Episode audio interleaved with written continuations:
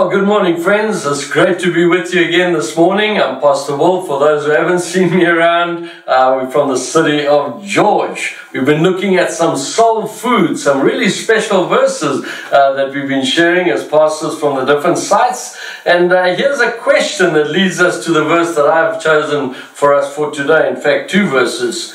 But the question is how would you rate your spiritual life? Right now, today, on a scale of 1 to 10.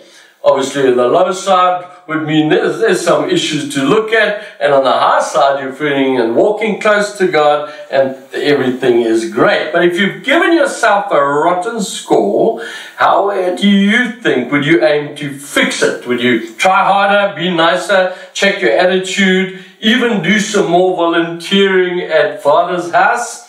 Well, as I said, today's verses tell us well, that just won't cut it. We can do everything we possibly can, but that may not necessarily draw us closer to God. In fact, it may pull us further back.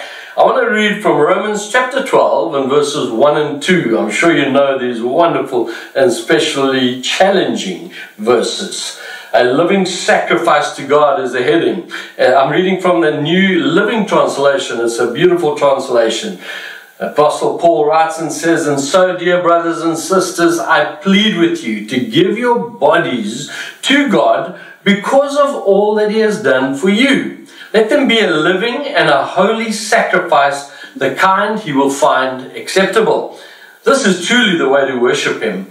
But don't copy, this is verse 2, don't copy the behavior and customs of this world, but let God transform you into a new person by changing the very way that you think. Then you'll be able to know God's will for you, which is good and pleasing and perfect. Aren't those great verses? Romans 12, 1 and 2. So here's the question that we should be asking how, not how I can do better and feel closer to God, but how do I rather respond to God's goodness? And that'll get us back on track and walking closer with God. Number one, just two points to remember today by giving God my all. Paul talks about offering my very body. That's all of me, every part of me, my Monday through Sunday, my family, my every area of my life, my finances, the good times, the bad times. I lay it on the altar. Problem with a, a living sacrifice, of course, it keeps crawling off the altar. The Lord tie me down there. But the motivation for my response is the mercy of God. And the Apostle Paul's taken 11 chapters. You read that in your, at your leisure sometime uh, to bring us to this point. In fact, it ends with this beautiful doxology at the end of chapter 11. But he's saying, because of God's goodness, we obey him. His goodness and grace in the gospel that is given to us through his son, the Lord Jesus Christ, and his self sacrifice. I can't help but think of Abraham when God told to murder his own son Isaac, the son of the covenant. But he was willing to do that. Why? Because he knew and trusted the goodness and the mercy of God. You can read about that in Genesis 22. I can't help but think of that young boy Isaac. They prepared the altar, it's all ready. And he looks up at daddy and says, Daddy, the fire's ready, but where's the lamb? Wow, that is a test of my closeness to God, isn't it? So the question is, what, what does it mean to put oneself on the altar? Paul says this is the only reasonable or acceptable worship or service. That word in the original is used interchangeably. This is the only way I can serve God and be drawn closer to Him. So today's challenge from these verses is to you, to me, what is most precious to us that we need to give over to God that we haven't put on the altar.